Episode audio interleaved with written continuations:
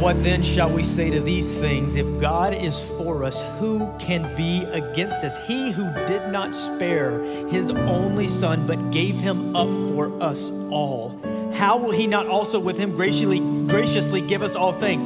Who shall bring any charge against God's elect? It is God who justifies. Who is to condemn? Christ Jesus is the one who died. More than that, he was raised. Who is at the right hand of God, who indeed is interceding for us. Who shall separate us from the love of Christ? Shall tribulation or distress or persecution or famine or nakedness or danger or sword?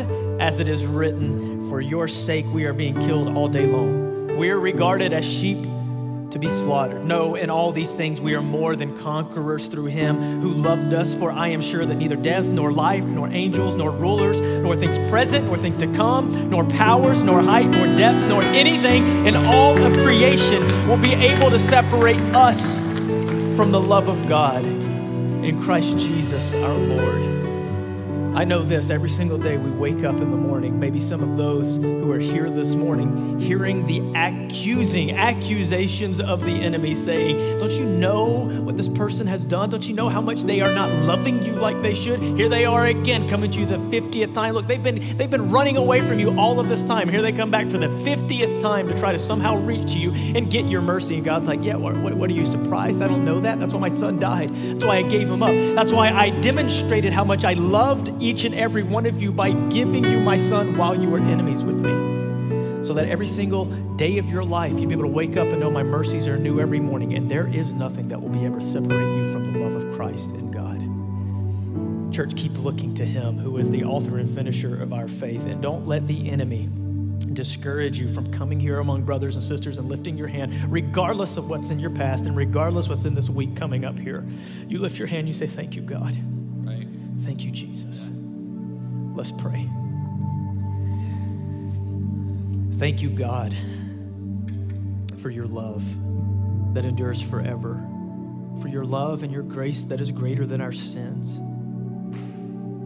for your mercy that is new every morning, for your steadfast love, your covenant kindness to us, where you have promised to love us and you will fulfill your promises, and there's nothing that can call, that we can do to make you break that promise.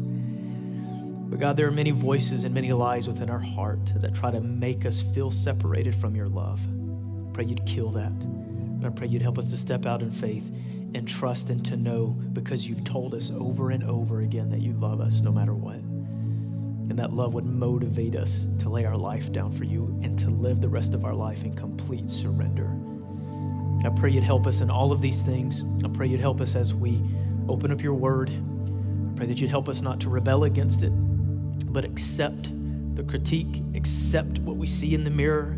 We'd accept the conviction, and we'd let it move us to the place to where we are in love with you more and more and being conformed to the image of Jesus. We pray it in his name alone. Amen. You may be seated.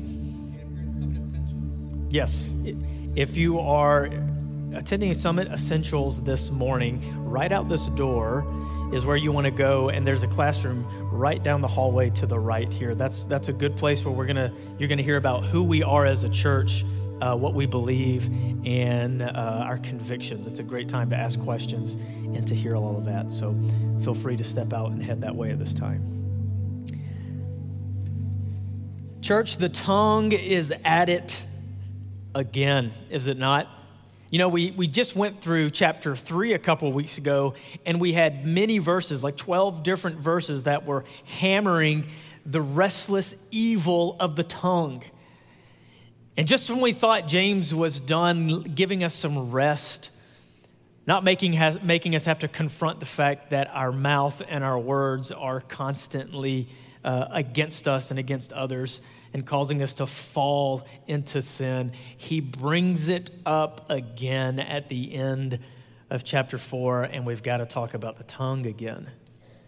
The tongue is at it again. Real faith is the series. Here's the question: do you have real faith? Is the faith you say you have real faith? Do you find confidence in the fact that you feel that your faith is real, Or do you find confidence in the fact that your life matches the life that the Scripture says someone who has real faith will have? You see, there's a difference. And the one thing we want to do, especially through this series, especially what I think James is doing, is he's trying to help strengthen the churches so they can be exposed to say, hey, man, this might be some, some areas of your heart that aren't authentic or genuine. Real faith, having the Holy Spirit inside of you, God in you, not God just in a place that you have to go to and find, but God himself dwelling in you is going to do something. It's going to create a new creation, and there'll be evidence of that. James is talking about real faith. In chapter three, or earlier in the book, is when he brought up the verse about the word of God is like looking into a mirror. We look into a mirror and we see who we really are. But those who have real faith don't just look and see and walk away and forget. They look and they see and they remember what they saw, and their life then is changed by what they saw, and they begin to deal with the areas of their life that the Scripture is exposing are not Christ-like.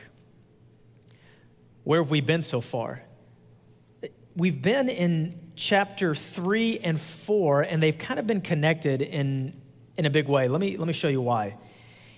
He started out in chapter three talking about the tongue and how it's a restless evil full of deadly poison. And then he be, he began after that to say, hey, where does all of this come from? We talked about wisdom that comes from above and wisdom that is earthly. And surely a tongue that is out of control manifests worldly wisdom. But then he didn't just stop there. He, he went on to say, like, man, a lot of the problems and the fighting that goes on amongst brothers and sisters in our life, and particularly in the church among us, where are the, war, the wars and the fights and stuff coming from? Is it not from your selfish passions at war within you, we learned last week? Again, manifesting and showing this is wisdom not from God, from the world. Real faith will get its cues from wisdom from above. And then eleven and twelve, verses eleven and twelve of chapter four come along. And it may seem like he is switching gears here, but I think what he's doing, he's getting a little bit more detailed about the selfish desires that are at war within us. Verses eleven and twelve of verse chapter four say this: do not speak evil against one another, brothers. The one who speaks against a brother or judges his brother speaks evil against the law and judges the law. But if you judge the law, you are not a doer of the law, but a judge. There is only one lawgiver and judge, he who is able to save and to destroy. But who are you to judge your neighbor? Last week, we learned that God opposes the proud, but he gives grace to the humble. Maybe that could be a theme verse even through the whole book of James. It's right here in the middle that's trying to get our attention. Say, out of everything that James is talking about, if there's one thing that James is trying to accomplish in the hearts of his people as he writes this letter, is that we would be humble and that we would see that those who walk in pride their whole life, God is opposed to them. And maybe many of us manifest our pride by constantly fighting for what we want because somehow we think we deserve things. And one of the greatest ways that pride is manifested is in the way that we talk about one another. And we're going to reveal today that, that the sin of slander is far worse than we could ever imagine. It's one of those hidden, crafty sins that come along that seems so easy and so innocent, like I'm not hurting anyone, and the Bible is going to reveal it is, it is a horrible, horrible sin that condemns us as we try to condemn others. And it reveals once again that the tongue is a small fire that sets on fire the entire course of light and life. And what did he say? It's set on fire by hell. So the tongue is at it again. I would imagine as James is looking into the church and he says, like, man, there's all these fights going on among you. I, I would think maybe the source would be the slander that's happening from everyone's lips as they're talking about one another, going back and forth, speaking evil against. So let's talk about slander. Let's talk about what the Bible says about it, what it is. It's this idea, and I love how he says it, speaking evil against one another. It's this intent of the heart and of the soul to malign, to talk about someone in a way that will not edify and build them up, but tear them down. It's it's motivated when you talk to others and you want others to feel the same way you feel about someone else. And so your speech is then one that is speaking evil against this person to someone else, and their ears are hearing it, hopefully so that they then come along and come away with the same perspective that you have of that person. Man, this is this is all over the place. Every single one of us can include ourselves into this situation, say, man, like this, this is something that's potentially happening all the time in my life if I'm not careful. Because guess what I'm constantly seeing is plenty of reasons to complain about people all the time. You ever been around someone who is telling you about someone you've never met before? Telling you about someone you've never met before. Maybe it's in the church. Maybe it's someone you haven't met yet, but they're they're new. You guys have never crossed paths. But the only thing you've ever heard about that person is that one time you brought up this person you haven't met to someone else, and the first time that this person hears you talking about this person, the first thing they have to do is tell you what's wrong with them. You ever had that happen? It's like, man, now your first impression and the only thing that you can think about this person you've never met before, the first impression you have is this slander that this person has just so easily given, just in the, the mix of the conversation. All you did was mention their name, and it caused this person to, ooh, immediately tell you what they think about them. Slander sounds like this. Oh, did you hear? Slander can sound like this in the South. Bless their heart, but... Hey, did you know? Oh man, I cannot stand. It, it's something that can happen so easily. And, and I was asking myself this week, why do we slander? One of the main reasons is a deviant nature that we're not honest with. There's truly within us a desire to want to bring someone down and elevate ourselves above them. And there's something happening within our heart. We want things to go the way we want them to. to, especially with a certain person. And slander is that purposeful intent to try to malign someone and hurt them. And it comes in many different shapes and sizes. You can actually use the truth to slander someone. Let me read you some verses from Scripture. God cares very much about this. From the Old Testament to the New, this has been something. Leviticus nineteen sixteen says this, "You shall not go about as a slanderer among your people, and you're not to act against the life of your neighbor. I am the Lord." Psalm one oh one five says this, "Whoever secretly slanders his neighbor, him I will destroy. No one who has a haughty look and arrogant heart will I endure." Interesting. You actually see slander and malicious talk seemingly a lot of times through Scripture connected with pride. What has James just said? God opposes the proud, but he gives grace to the humble. It's natural that he would bring up the ways that pride manifests itself. First Peter three sixteen says this, when people slander you as a Christian, he says, "Keep a good conscience so that in the thing in which you are slandered, those who revile your good behavior in Christ will be put to shame." You see how slander can be something where someone is taking something that you're doing that is good and twist it, and make it a bad thing. Christians are slandered as evildoers. You'll see it in this world today. The world is going to hate Christians. They hated Jesus, and they looked at the things that he said and did, and they made conclusions where they spoke evil against him, and they'll do the same thing about us today. Oh man, those Christians are just judging, bigoted, racist people who just want to always point out what's wrong with people, right? And they'll say and they'll slander things, but is it actually true? It's taking the word of God and helping people say, hey, look, it's a mirror. This is who you are. And who you are is a disastrous thing before a holy God. And true love will come along and say, man, like, you're not who you think you are. You're not as good. You're, things are not well. There's not rosy road ahead of you. Down the course of life that you're headed is a road that will end with the wrath of God and your eternal destruction because of who you are and because of the pride. Because of the way you are, and because of the sin that indwells in us and that condemns us. Love will point that out, right? See a bunch of kids running to the edge of a cliff, and you jump in front of them and trip them. Yeah, the world's going to get mad that you tripped them, all the while you know you're trying to help save them. You'll be slandered for it. This is what slander is, trying to do something good, but then someone turns it into something bad. Ephesians four thirty-one says, says this, let all bitterness and wrath and anger and clamor and slander be put away from you, along with all malice. Colossians three eight says, but now you also put them all aside, anger, wrath, malice, slander, and abusive speech from your mouth. And if you come to the book of James, what did he say when he has brought up all of these things? He says, my brothers, these things that I'm speaking to you about that are in the church, he says, these things ought not be so. Ought not be so to who? To just random people who don't know Jesus? No, to people who claim to know Jesus, who say they have faith. If you have faith, these things should not accompany someone who says they have faith. But reality is we're still in these bodies of death. We're still going to deal with the shortcomings of our mouth. And James is going to help motivate us to put slander away once and for all.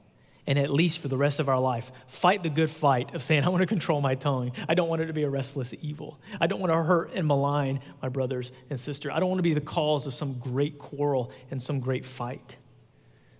And it can start with me so easily in secret if I'm not careful. So here's what James is going to show us. Here's what the, the mirror of God's word is going to reveal about us when we slander. And we're going to see this. Four, four different things that slander reveals about a person. Four different things that the scripture is going to be the mirror for and say, look, this is, this is who you are when you slander. And again, this isn't the funnest type of things to do, but these are the necessary good things that lead us to a place of humility and surrender when we let God's word speak into our life and we make ourselves look in the mirror and we do some assessment of our heart. The first thing is this. Slander reveals a person that does not love others. In verse eleven, I mean, look at the very way he describes it. He says, do not speak evil against one another, brothers. You're going to hear him use the word brother several times in this to reinforce the family that we are, the family that they were.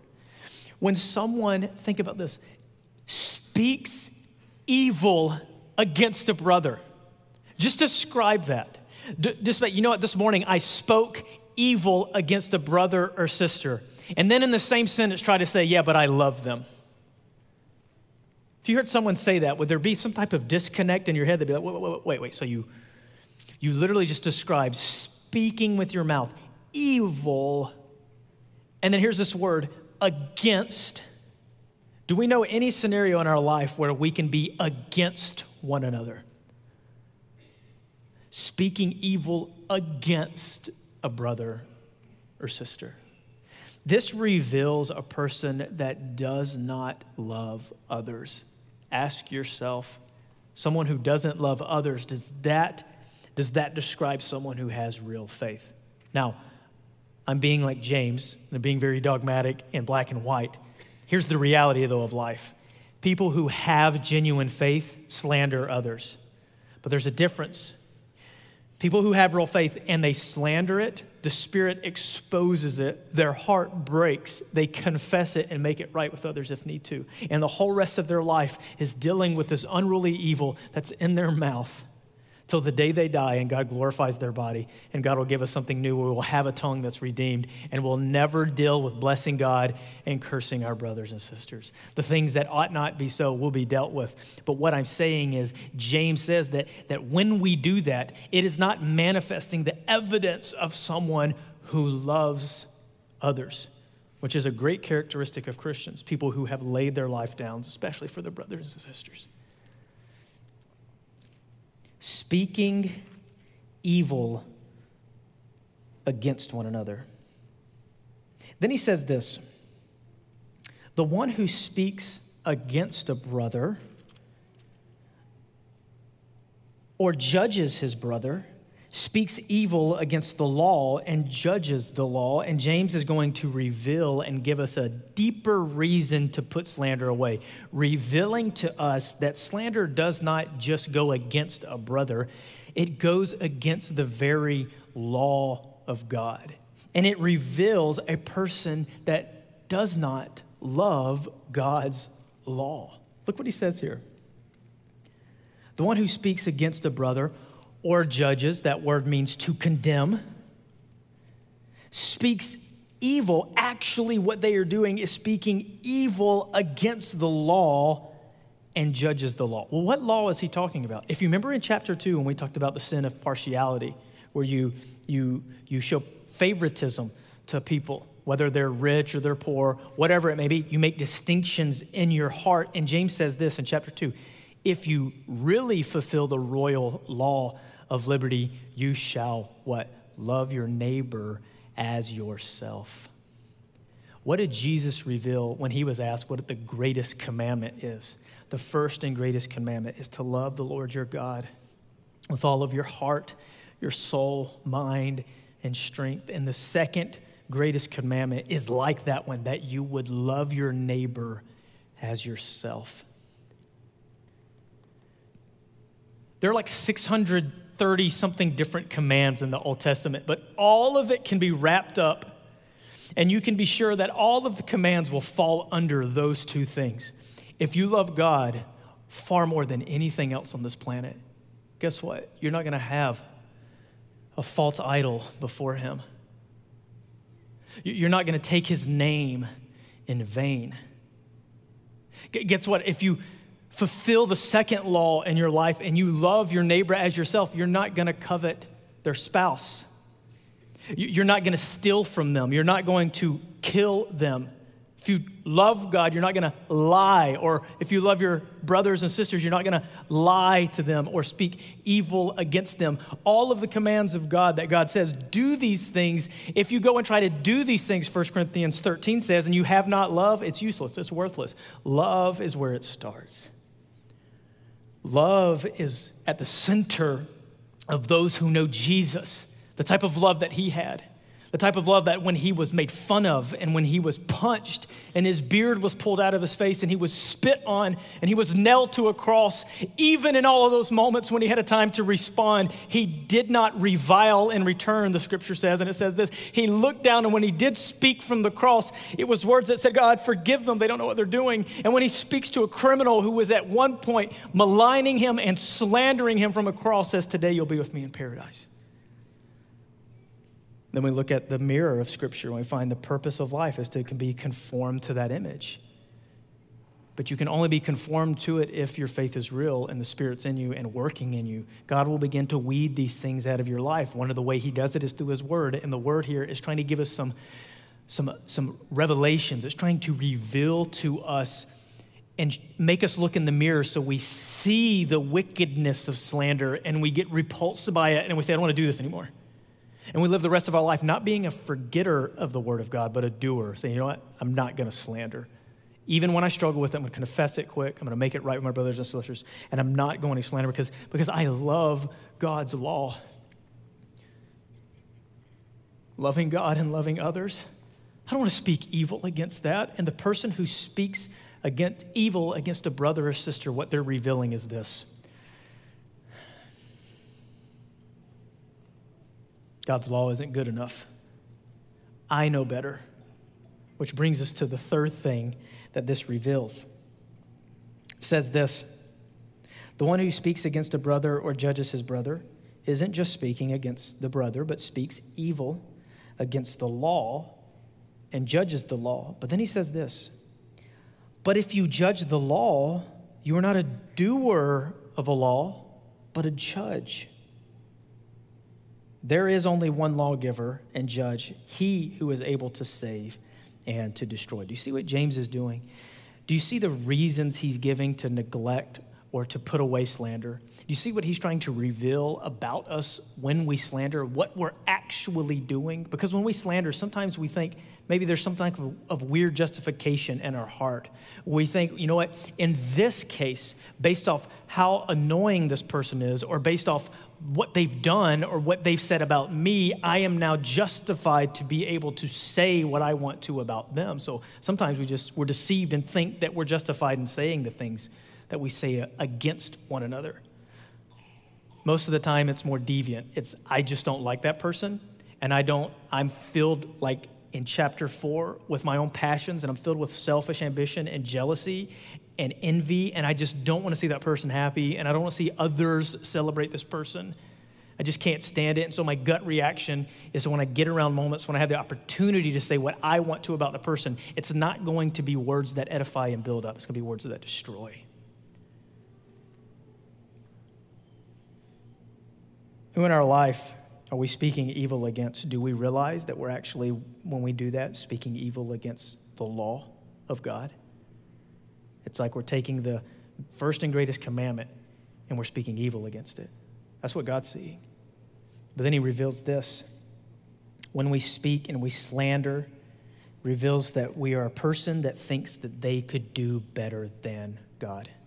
He says this, when you do this, you are a judge of the law, not a doer of the law. James is revealed. The goal in life is to be a doer of the word, not just a hearer. So there's those who are apathetic, who hear and deceive because they just hear and they think they're good because they're listening. But then now he's going to talk about those who think that they're doers of the law, but they're actually judges of the law. They're like the Pharisees who are going around pointing the finger and being critical and judging and condemning and slandering others. Maybe deceived in their mind thinking, hey, I'm doing the Lord's work, right? I'm keeping people at bay. I'm making sure morality is exactly where it needs to be.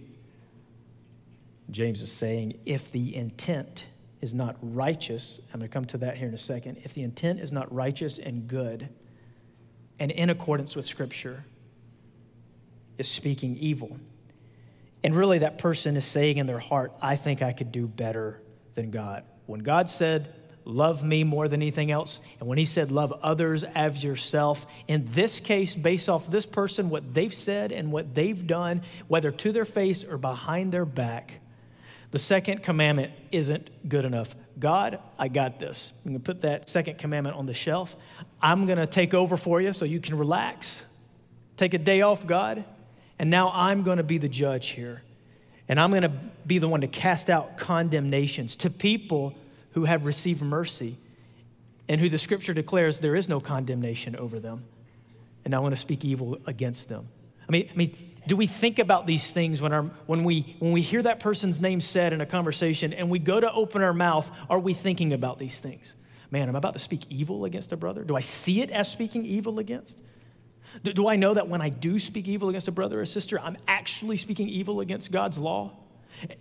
Do I see the position of pride that I am, where I'm actually thinking and displaying through my slander of another person that Christ died for?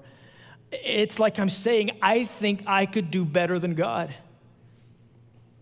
It's almost like if Jesus were here, we know he wouldn't say those things, but we, you know, okay, Jesus, take it. We're like Peter, trying to step in the way of Jesus getting things done and just not getting it, right? Person who slanders thinks that they could do better than God. We need to take a, a, a pause real quick because I want to bring some balance to this conversation. He uses the word judge there. And there are no shortage of misspelled tattoos on planet Earth that say only God can judge me. And people walking around saying, you can't judge me. The Bible says not to judge. Stop judging me. James here is not talking about brothers and sisters keeping each other accountable and calling out sin when it is present. Matthew chapter seven, let's take a look really quick at Jesus speaking about judging. And by the way, if you read uh, the Sermon on the Mount, and then you go and you read the book of James, you can see the parallels. James is obviously thinking about Jesus' Sermon on the Mount as he writes his book. Jesus says this about judging others. And Jesus says, judge not that you be not judged. Or in other words, judge not so that you won't be judged as well. He says, for with the judgment you pronounce, you will be judged. It's like this, this law in the spiritual realm from God that says, hey, whatever measure of judgment you put on someone, God's going to make sure you are judged by that same standard. He says, for the measure you use, it will be measured to you, which is a... Uh, Uh, a, a marketplace thing where they measured out, you know, I give you three dollars and I get the perfect measure of three in return, right? So I, I, I give this and this is what I'm owed. Same thing with judging. You, you, you give this judgment, then you're owed the same in return. And this is when he gives that, that famous uh, uh, little illustration. He says, why do you see the speck, little speck that is in your brother's eye, but you do not notice the log that is in your own eye? How can you say to your brother, let me take the speck out of your eye when there is a log in your own eye? Here's the issue. The issue isn't that the person's judging. The issue is the next thing. Jesus says this, you hypocrite. First, take the log out of your own eye, and then you will see clearly to take the speck out of your brother's eye. The Bible does not teach that it is wrong to judge. The Bible teaches that it's wrong to be a hypocrite. It's wrong to go around pointing at other people's problems when you haven't dealt with your own. The Bible points out that it's not wrong to point out sin, because the Bible tells us to have no fellowship with the unfruitful works of darkness. Ephesians, rather expose them.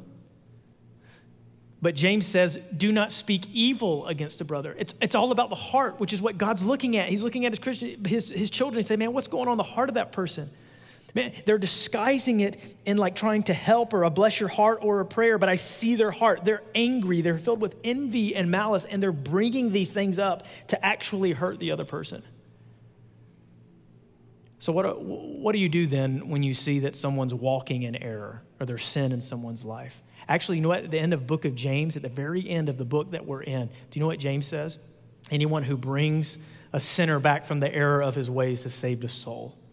The whole book of James is James judging us. So James can't, James is either being a hypocrite by saying don't judge, or he's trying to point out the wrong type of judging, condemnation over someone, a critical spirit that does not have the intent to help and to restore, but to hurt and to lift themselves above, to take the place of God and determine what's right and what's wrong. To want to see that person receive a punishment. The place that you and I and all of us are in are in a place where we need mercy every single day of our life. And so when we see a fellow brother or sister doing something else, saying something that hurts us or offends us, the only thing that should be going through our mind is, they're just like me. And so, God, I want to judge them by asking and interceding for them and ask you to give them mercy, because they're just like me. I see myself in them. You know what? I want mercy. But the law of God says you judge that person, whether it be a son or a daughter or a mother or father or a friend or brother, sister, a coworker. You judge them and you say, man, they deserve this. God's going to say, okay, that's what you want to give them, then I'll make sure you get that as well. Mercy and grace is what we all need and all want.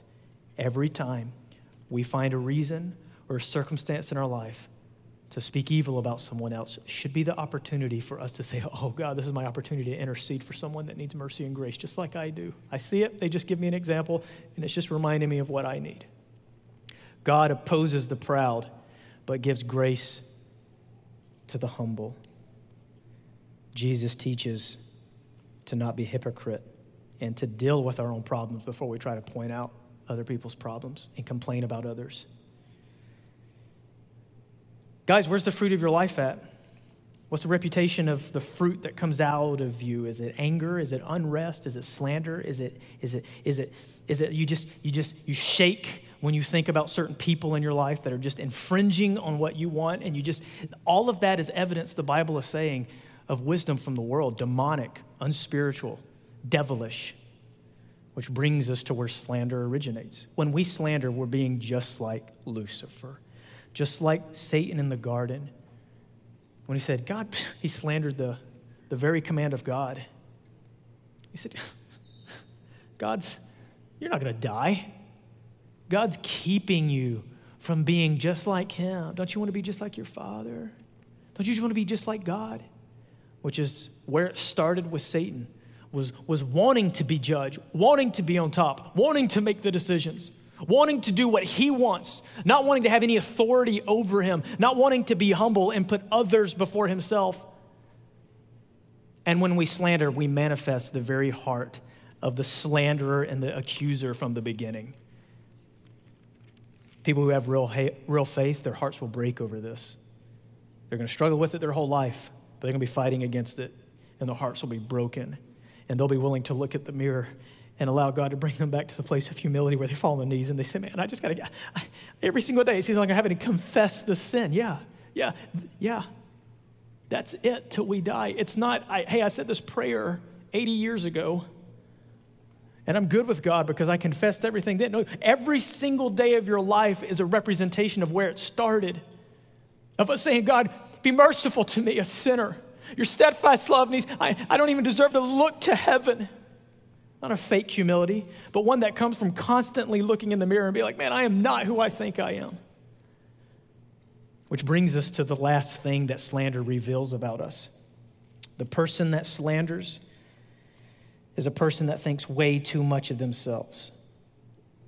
James chapter four, verse twelve says this. There is only one lawgiver and judge, he who is able to save and to destroy. But who are you to judge your neighbor? The problem is pride. God opposes the proud, but he gives grace to the humble. James isn't just pointing the finger and trying to provoke us. He's pointing the finger to help us see these things that will lead to humility. But I don't know about you, when I see myself this way and I start thinking, man, I've, I've been way too prideful. I've been condemning and speaking evil against the law of God. And I've been putting myself in a position where I think I could do better than God. Oh, God, please forgive me. See, that puts me in the place of humility that I'm not going to on my own.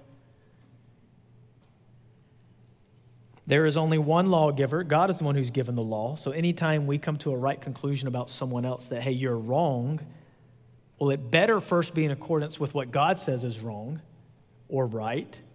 But then secondly, we need to remember that it is God who is the one who's made that law. We're only being an ambassador in that moment.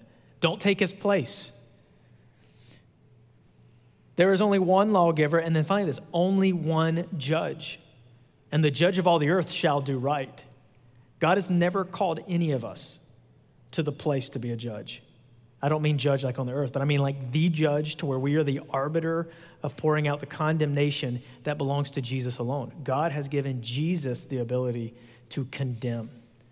And he's coming, and that will happen, but what has God left with us through Jesus? A life that serves others, regardless of how wrong or right they are. God is able to do two things, save and destroy. And Jesus told us not to fear man who is unable to do both of those, man who is only able to kill the body, but to fear God who is able to destroy both soul and body in hell. There's a fear. Uh, that, that also motivates us to the place of humility where our nose is turned to the ground a little bit more. And again, God opposes the proud, those who are prideful and live their whole life. Ain't nobody gonna tell me nothing, right? Hey, some of you know where that's coming from. But people who live with that, they don't have real faith. They've opposed God and others their whole life, and they will stand before God who will, who will reveal to them the judgment that is now rightfully befalling them. But God is also able to save. God is able to save. Church, look, God is able to save. And all of this as the heavy weight of conviction, conviction falls upon us as we think about how wicked and evil our mouths have been, there needs to be the constant reminder of the hope and the redemption that is there for everyone, regardless of what your mouth has done.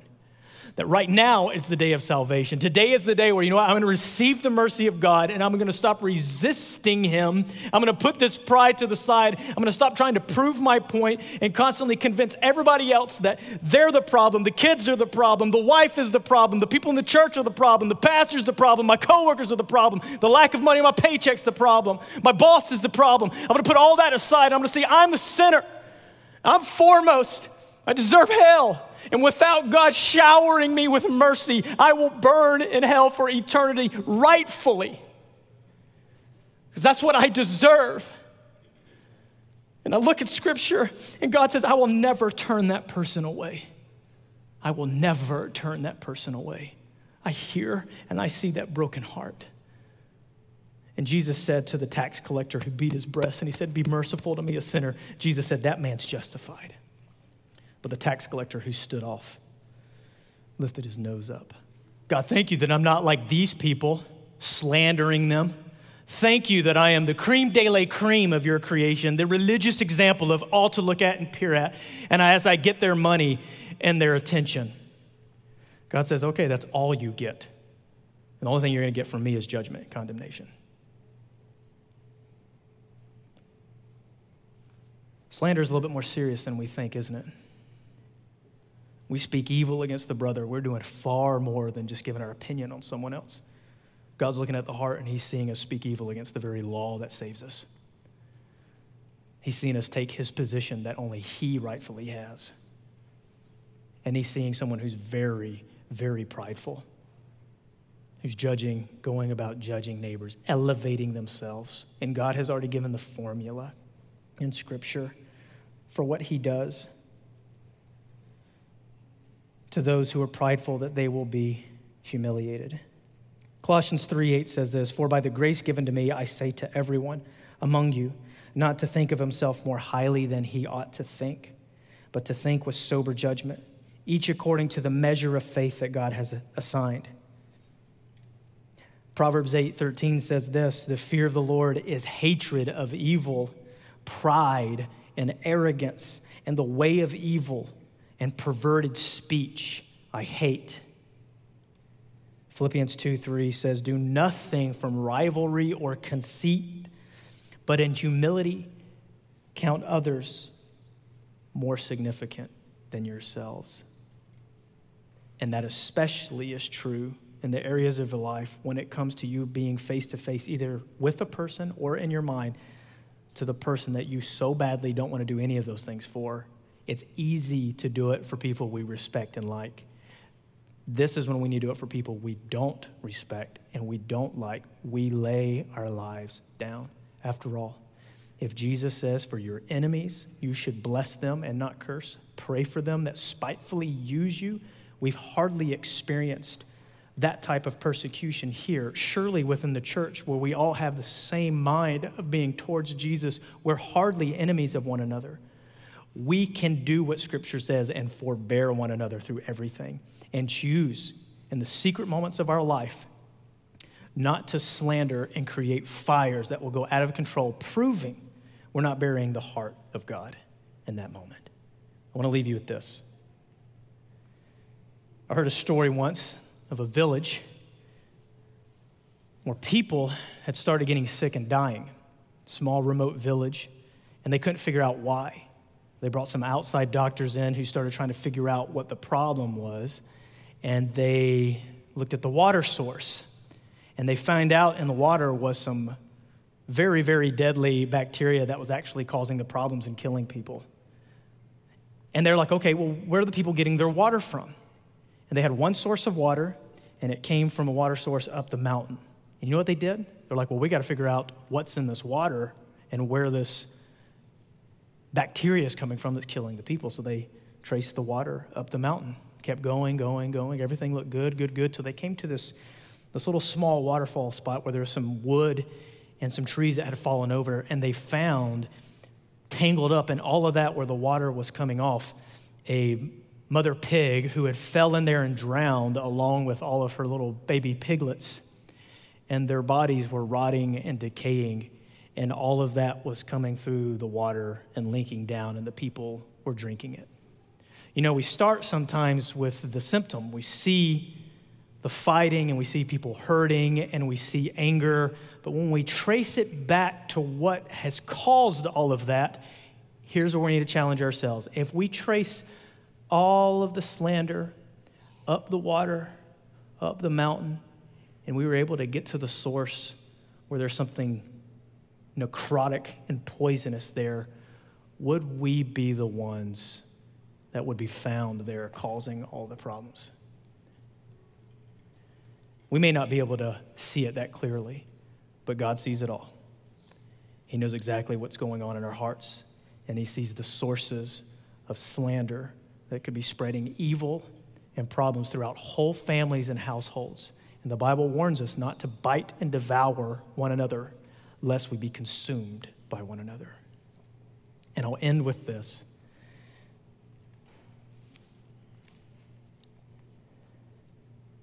If we confess our sins, he is faithful and just to forgive us our sins and to cleanse us of all unrighteousness.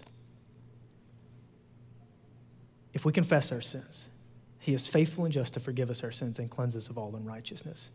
I pray that you would not leave here today overcome by the weight of conviction and a sense of hopelessness, because that's not the case with the gospel. God brings us to the place where we see who we are in the mirror, and then he always provides the hope that we need to do something about it. And that hope is found in the gospel of Jesus, who has secured forgiveness for all sins. Let's pray.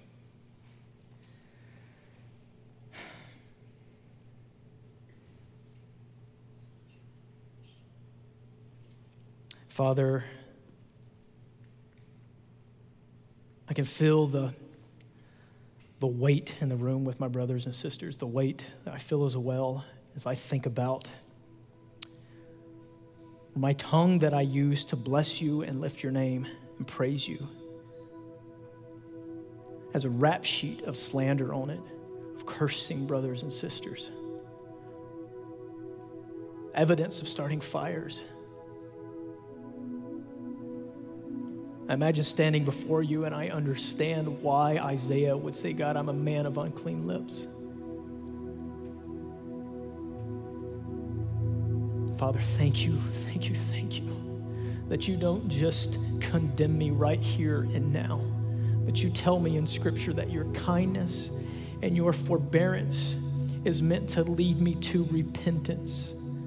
So I pray that you would help me or and all of my brothers and sisters to not presume upon your grace, just thinking that because you haven't struck us dead right now that we're good with you, and that we would see that your patience and your kindness and your goodness on our life is the constant example and the picture we need that leads us to repent and humility and include ourselves with all the people we're pointing the finger out saying the problem. We include ourselves in the problem, and then we stand back and we look to you along with our brothers and sisters, and we say, be merciful to all of us. God, work and break through walls of pride this morning and bring us to a place where you grant us repentance with tears, and you change stony, hard hearts that are opposed to you in pride, and you would humble us and you'd help us to see that the slander on our lips is proof that we've been opposing you and others. God, thank you for your grace and your mercy. Be patient with us all and work in us through how you see fit through the Spirit in his name. Amen.